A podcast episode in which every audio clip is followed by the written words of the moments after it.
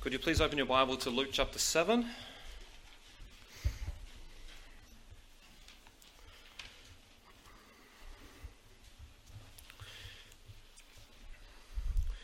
know, in the Bible, there are many uh, well known heroes. They have had many sermons preached on them, books written about them, and we're well acquainted with them. You know, names like Abraham, Joseph, Moses, Peter, and Paul. Now, then there's another category of those that we could call unsung heroes. They are not on the front page of the paper, they are not the theme of songs, and they don't receive the recognition, nor are they as celebrated as the more well known heroes. And what I'd like to do throughout January when I have the opportunity to preach is to consider some of the unsung heroes of the Bible. In fact, I want to narrow the focus even more and consider some of the unsung heroines in the Bible. Now, often the ladies in the scriptures don't get that much attention, and hence I'd like uh, to focus on some of the lesser known female heroes. So, we're going to begin by considering an unnamed lady. It's found in Luke chapter 7, and we're going to consider her immense love and passion for the Lord Jesus, which I believe is a striking example for you and I as we stand at the beginning of a new year. But before we uh, get to the text, uh, let's pray. So, Father God, thank you that in your grace and providence you have brought us here this morning. Uh, we ask that you would help us to focus on what the Bible says. Uh, please enable us to be teachable, help us to be receptive. And Lord, we ask that you would remove anything that could hinder your good work in our lives. We ask these things in Jesus' name. Amen. How much do you love Jesus? I know that's a very personal question. That's a very confronting question for me to begin with. But it's the one that we're faced with in the text. How much do you love Jesus? Do, do you have deep, affectionate feelings for Christ? Is Jesus the greatest love of your life? Would your children, spouse, colleagues, friends, neighbors, siblings be able to say, Yes, it's obvious that Brendan loves Jesus? You know, or would those you interact with on a regular basis be surprised if you made such a claim? I'd be, oh, Okay, I, I wouldn't have identified that about you. Okay, is there any evidence in your life that proves beyond a doubt that you love the Lord? Okay, these are the questions that arise from our text. Now, Luke chapter 7 is all about proving who Jesus is primarily, and it also reveals what he is like. He has healed the centurion's servant, he has raised the widow's son, and he's dealt with the doubts that plagued John the Baptist at the end of his life. And all of this is overwhelming evidence that Jesus is the Christ, that he is God. And the closing narrative of this chapter, which is our text, okay, it shows us that Jesus is the friend of sinners. Okay, this was an arrow of accusation fired at him by the Pharisees. We read of it in verse 34. So, this account illustrates that Jesus is indeed the friend of sinners. And ironically, it was in a Pharisee's home where this was demonstrated. And this is Jesus declaring that he does not view this as a negative and damning accusation like the judgmental and self righteous uh, Pharisees, but rather he took this as a backhanded compliment. Jesus is the friend of sinners, both then and now. And this account also reveals that Jesus has the authority to forgive sin. So, this account continues to stack up evidence upon evidence, proving the divine identity of Jesus Christ. So, as is always the case, this text is about Jesus.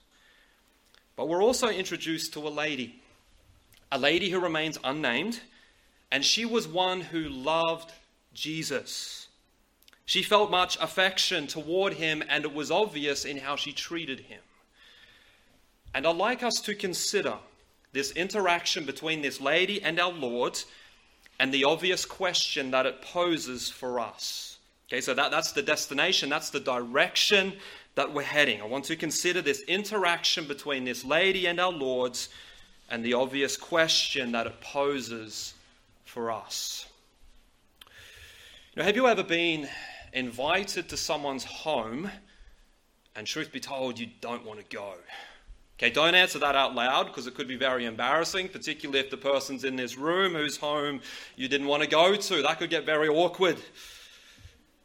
But I'm sure most of us have received an invite and we would have preferred not to receive it.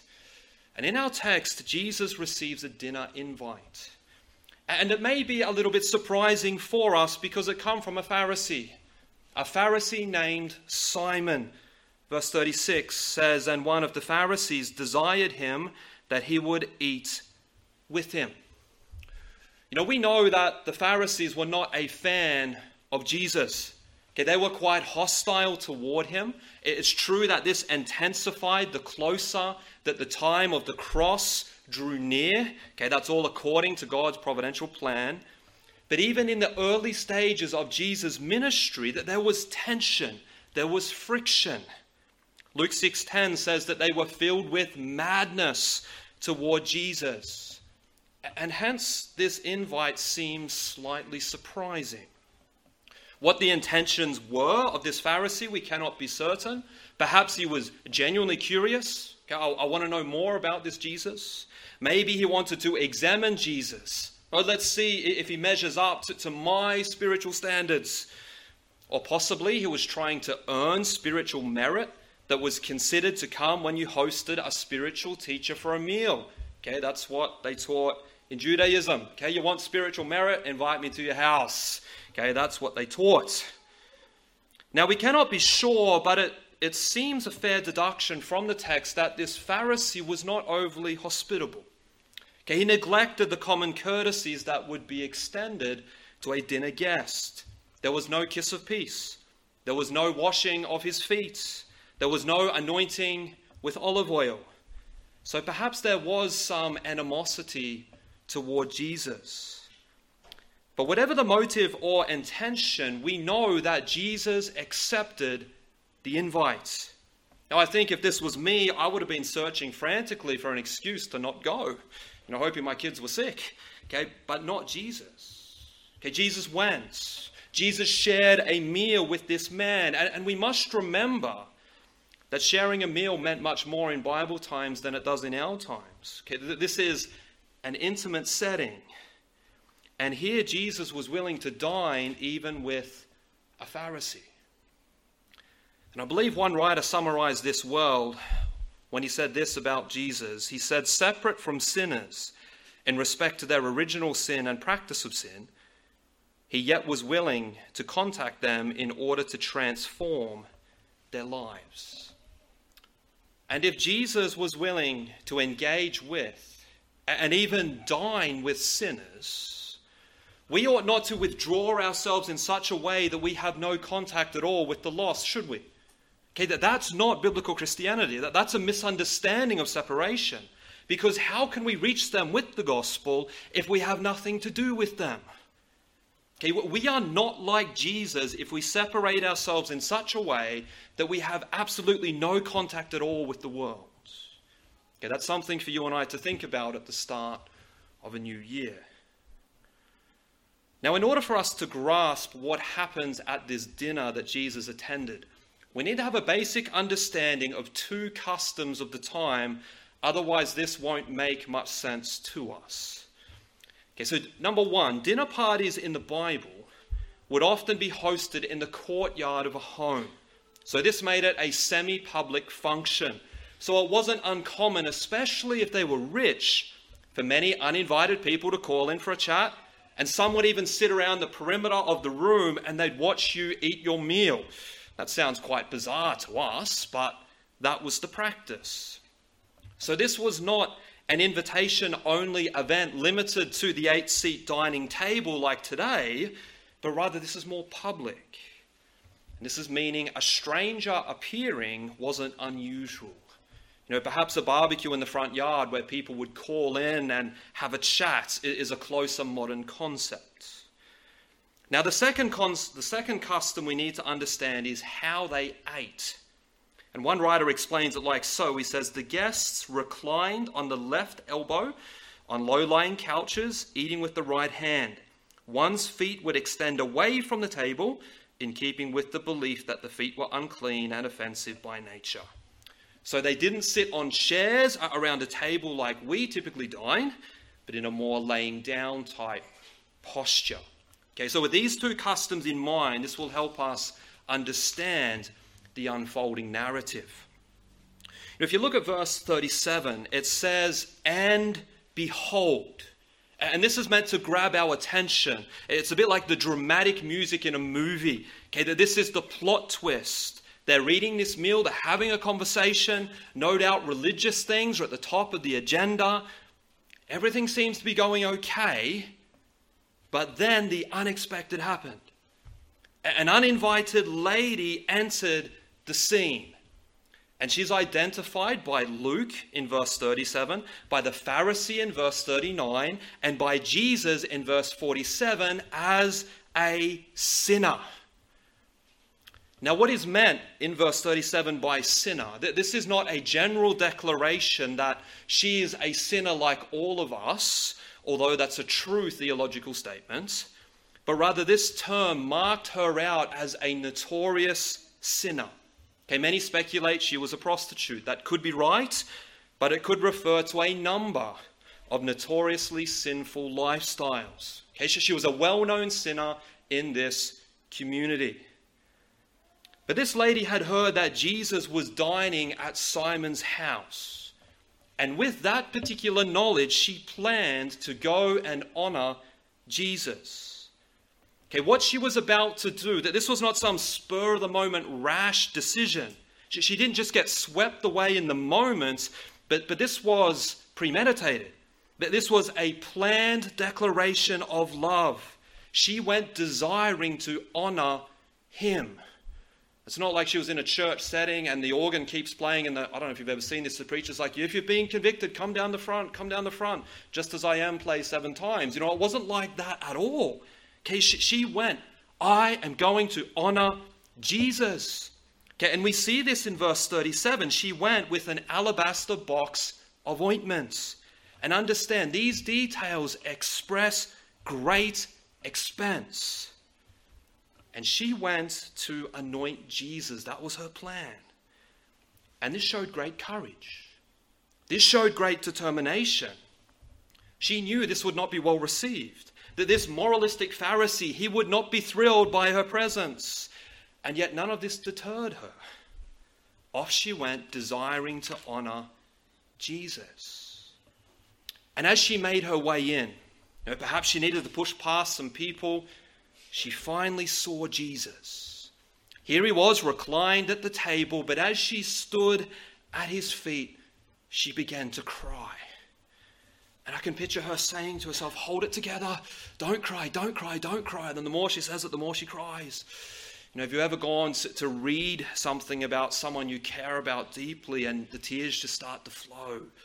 Or you see someone you love after an extended period of time, and as your eyes lock, you, you just start crying. I think that's the sense. And her, her tears were falling onto the feet of Jesus. She didn't have a towel, so she began to wipe his feet with her hair. And here's the thing this was actually frowned upon. A lady was not allowed to let her hair down in public. In fact, according to Jewish rabbis, that was a divorceable offense. So, ladies, if you have your hair out, look out. I'm trying to see. No, Emma's got her hair up, so there'll be no divorce for Emma. So that's good. You know, that was the custom of the time. And yet, so overcome with emotion was this lady. She, she didn't care about society's over the top regulations, she, she didn't care what anyone thought. Such was her love for Jesus. Okay, such was her love that this humble task, understand, washing her feet, this was reserved for the lowest of servants. This was the least that she could do for Jesus. And upon cleaning his feet, she, she kissed them, she, she anointed them with this expensive oil. This was a public demonstration of passion and affection toward Jesus. Now, we, we must note that this is not sexual in any way. Okay, there are some perverted secular scholars who paint such a scenario, but that's not the case at all. But rather, this is a disciple of Jesus who loved him dearly and deeply. Okay, this is a lady who was so overcome by the grace of God that she's weeping tears of gratitude. This is a humble display of affection. Now, I want you to try and imagine the scene. Engage your sanctified imagination. It must have really changed the course of this dinner party when this happened, mustn't it? This was not a common occurrence. In fact, there are only two or three instances like this recorded in the Gospels where Jesus was anointed. It's interesting that it was only women who anointed Jesus. But due to this being uncommon, it must have been quite awkward. You know those moments when someone says or does something and you just don't know what to say? You just stand there, your mouth is open. It's so awkward. That's what I picture. And no doubt there were many silent internal conversations happening amongst the guests. And we're given an insight into what the host was thinking. You know, he, being a typical Pharisee, was incredibly judgmental. He was damning of this whole scene. And I want you to notice verse 39. Okay, this reveals to us his internal conversation says, This man, speaking of Jesus, if he were a prophet, would have known who and what manner of woman this is that toucheth him, for she is a sinner. So, Simon, Simon the Pharisee, he is horrified that such a notorious sinner was present. And he was even more horrified that Jesus, the, the teacher, he allowed her to do this.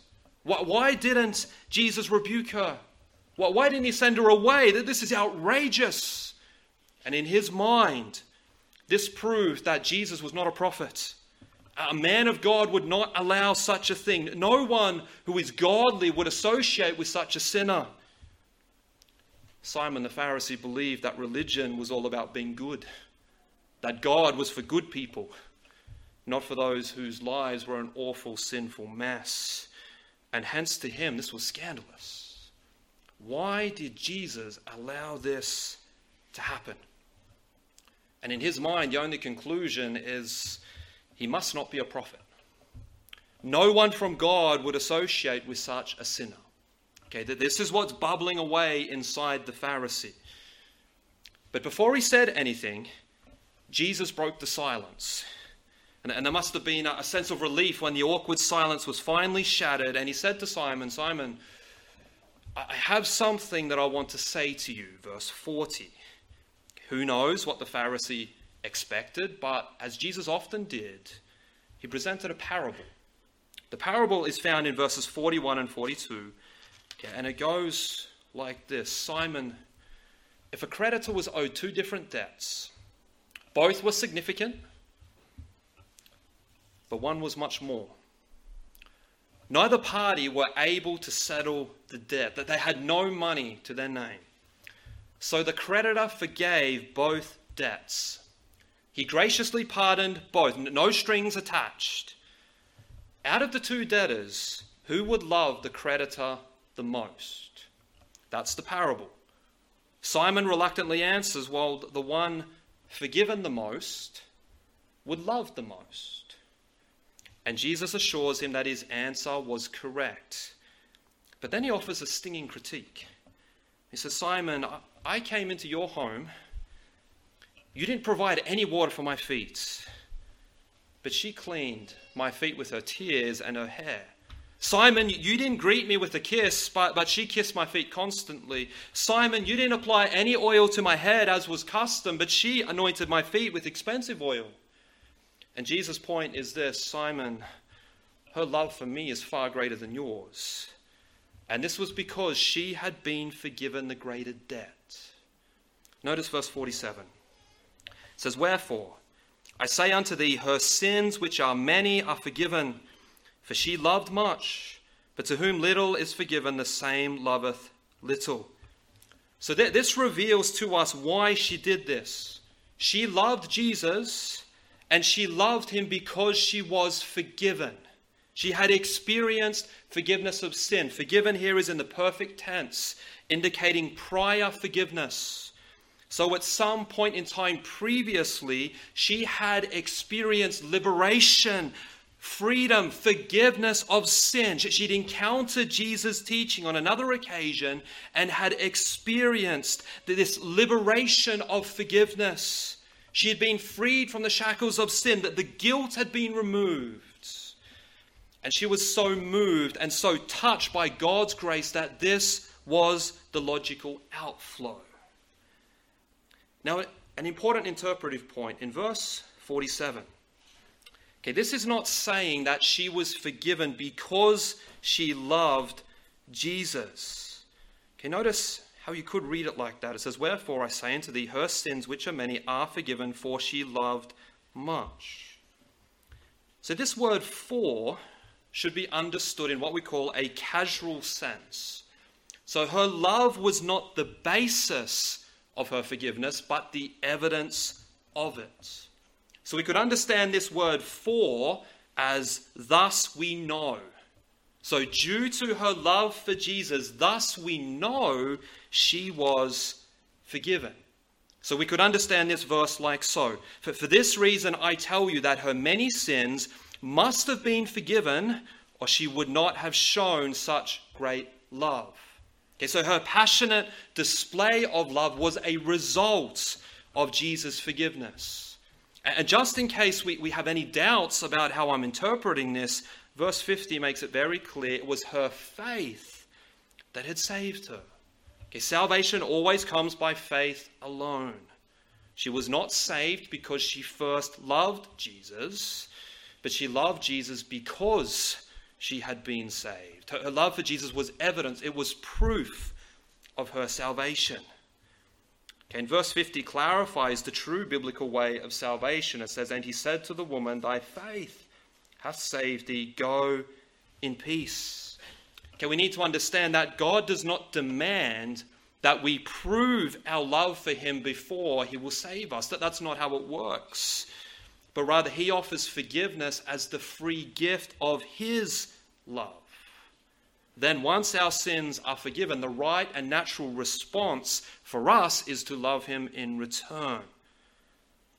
So, it's not the love we show for Jesus that causes him to forgive us. Okay, it's his forgiveness that causes us to love. And that is why this lady responded in such a way. She had been forgiven greatly, so she loved greatly. Okay, this is the big idea of this text. Big forgiveness results in big love. And here, this unnamed hero poured out this public display of affection. She, she didn't care about society's opinions, she didn't care what people would think or say. She, she was moved by the deep, deep love of Jesus. She had been so swept away by God's grace, so overwhelmed by the complete forgiveness that she had experienced, that this extravagant display of love to her, that that is the only right response. And thus we see that a disciple is a lover. Okay, we are to be lovers of Jesus.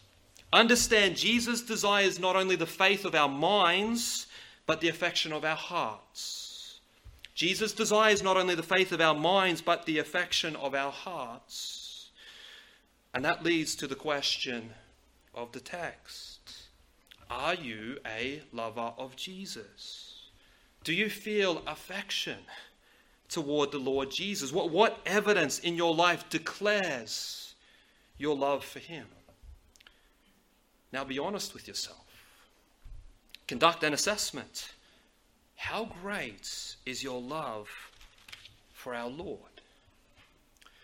Now, what's an objective standard to measure such love? It's very easy for us to say, well, sure, I, I love Jesus. Well, Jesus says elsewhere, if you love me, do what? Keep my commandments. That's the gauge. Now, again, this is not how one is saved. But this is the evidence that one has been saved. This is the proof that we love Jesus. We obey him. if you love Jesus, you will obey him. Okay, we, we can't profess to love Christ supremely and then continue in deliberate disobedience. We can't say, I love Jesus more than anything else, and yet our life is full of deliberate sin and disobedience where we don't care what Jesus says. That, that's a contradiction. And here's the thing, and I'll warn you, this statement's going to sting. So many Christians are not making progress in their spiritual lives so many are ensnared in sin, and so many are not serving the Lord because they don't love Jesus like they ought to. That stings, but it's reality. So many of us as Christians, we're not making progress. We're ensnared in sin. We're not serving the Lord because we, we don't love Jesus as much as we think we do. You know, J.C. Ryle put it like this He said, There never will be more done for Christ till there is a more hearty love to Christ Himself. The fear of punishment, the desire of reward, the sense of duty are all useful arguments in their way to persuade men to holiness. But they're all weak and powerless until a man loves Christ. Once that principle gets hold of a man, you will see his whole life changed. The heart must be engaged for Christ, or the hands will soon hang down. The affections must be enlisted into his service, or our obedience will soon stand still. It will always be the loving workman who will do most in the Lord's vineyards. Love for the Lord is essential. And hence the question posed from our text how much do you love Jesus? Now, sure, like this lady, okay, we can't go and kiss him. We can't wipe his feet with our hair. But there are certainly many other things we can do. We can obey him. We can serve him. We can minister in the church for him. We can sing hymns of praise to him with passion, okay, not just empty words, but engaged hearts. We, we can speak words of affection to him in prayer. When was the last time you said, Jesus, I love you? You know, we can tell him we're sorry for our many, many sins. We can listen to him affectionately as we read our Bibles. We can do it by reaching others with the gospel, and there are many other practical ways. What does the evidence of your life declare about the extent of your love for Jesus? Now, I think most of us would admit that we could and we should love Jesus more. That there may even be some here this morning who you know you, know, you think, man, I, am lacking severely. You know, my, my, my love for Christ, it's not like what it once was. It's grown cold. I've grown distant. Other things have captured the affections of my heart. And maybe there's even someone here this morning who you think, man, Brennan, I, have never loved Jesus. What, what's the answer to this? Well, we learn in our text that those who are forgiven will love big. Those who have been forgiven the most love the most. So when love is lacking, it's either you have never experienced forgiveness of sin and hence you need to be saved, or you are not fully grasping how great the forgiveness is that you have experienced. And I think that's where a lot of us would be at. Now, it's important for me to say this that this does not mean that uh, unless we fall into deep, deep depths of sin, okay, uh, unless we commit these horrible, horrible sins, that, that we cannot love Jesus deeply. That's not what it's saying. Okay, it doesn't mean that well, hey, I've got to go out and do some really, really bad things so then I can experience forgiveness and then love God more. That's not the sense. Okay, we don't need to become bigger sinners. Why? Because we already are big sinners. Okay, all we need to do is realize how big of sinners we actually are. We, we need a consciousness of sin. You know, the depth and passion of our personal Christianity depends on how clearly we see our personal guilt and wickedness.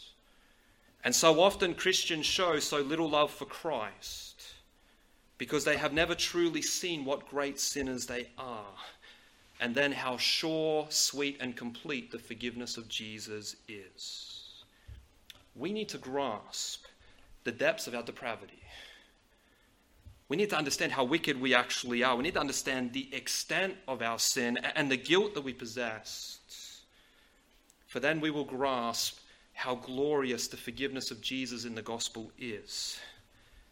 And when we get that, love for Christ is the natural outflow. If we do little for Christ and love Him little, it's because we have little idea how much we've been forgiven. Because if we grasp how sinful we are and how complete and sweet the forgiveness of Jesus is, then we will love him. And hence, that's why every single day you need to preach the gospel to yourself. You need to remind yourself of the gospel every single day. Remind yourself of sin. Remind yourself that Jesus is the Savior who forgives even the biggest sinners and this will result in Jesus being the lover of your soul. You, you will love the Lord your God with all your hearts. Your affection for Christ will be growing warmer and not colder. Because how can we not love such a great Savior? How can we not love such a great Savior who has forgiven us such a great debt?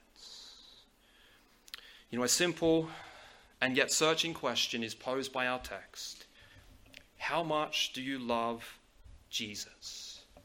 For the Christian, since we've been forgiven big, we should love.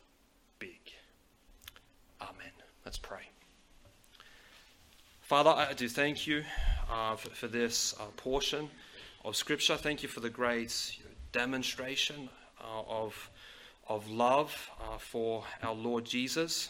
And our Lord, as we stand at the beginning of a new year, you know, help us to make uh, the decision more, uh, the decision today rather, that uh, we want to love you more. We want to be growing uh, in, our, in our love for you. And for that to happen, we need to be growing in our understanding of the gospel. So may this be uh, our daily pursuit. And I, I do pray this morning that if there's one here that says, you know, I've never loved Jesus, I do pray that they would seek one of us out uh, to ask more questions about the gospel. And we do pray this in Jesus' name. Amen.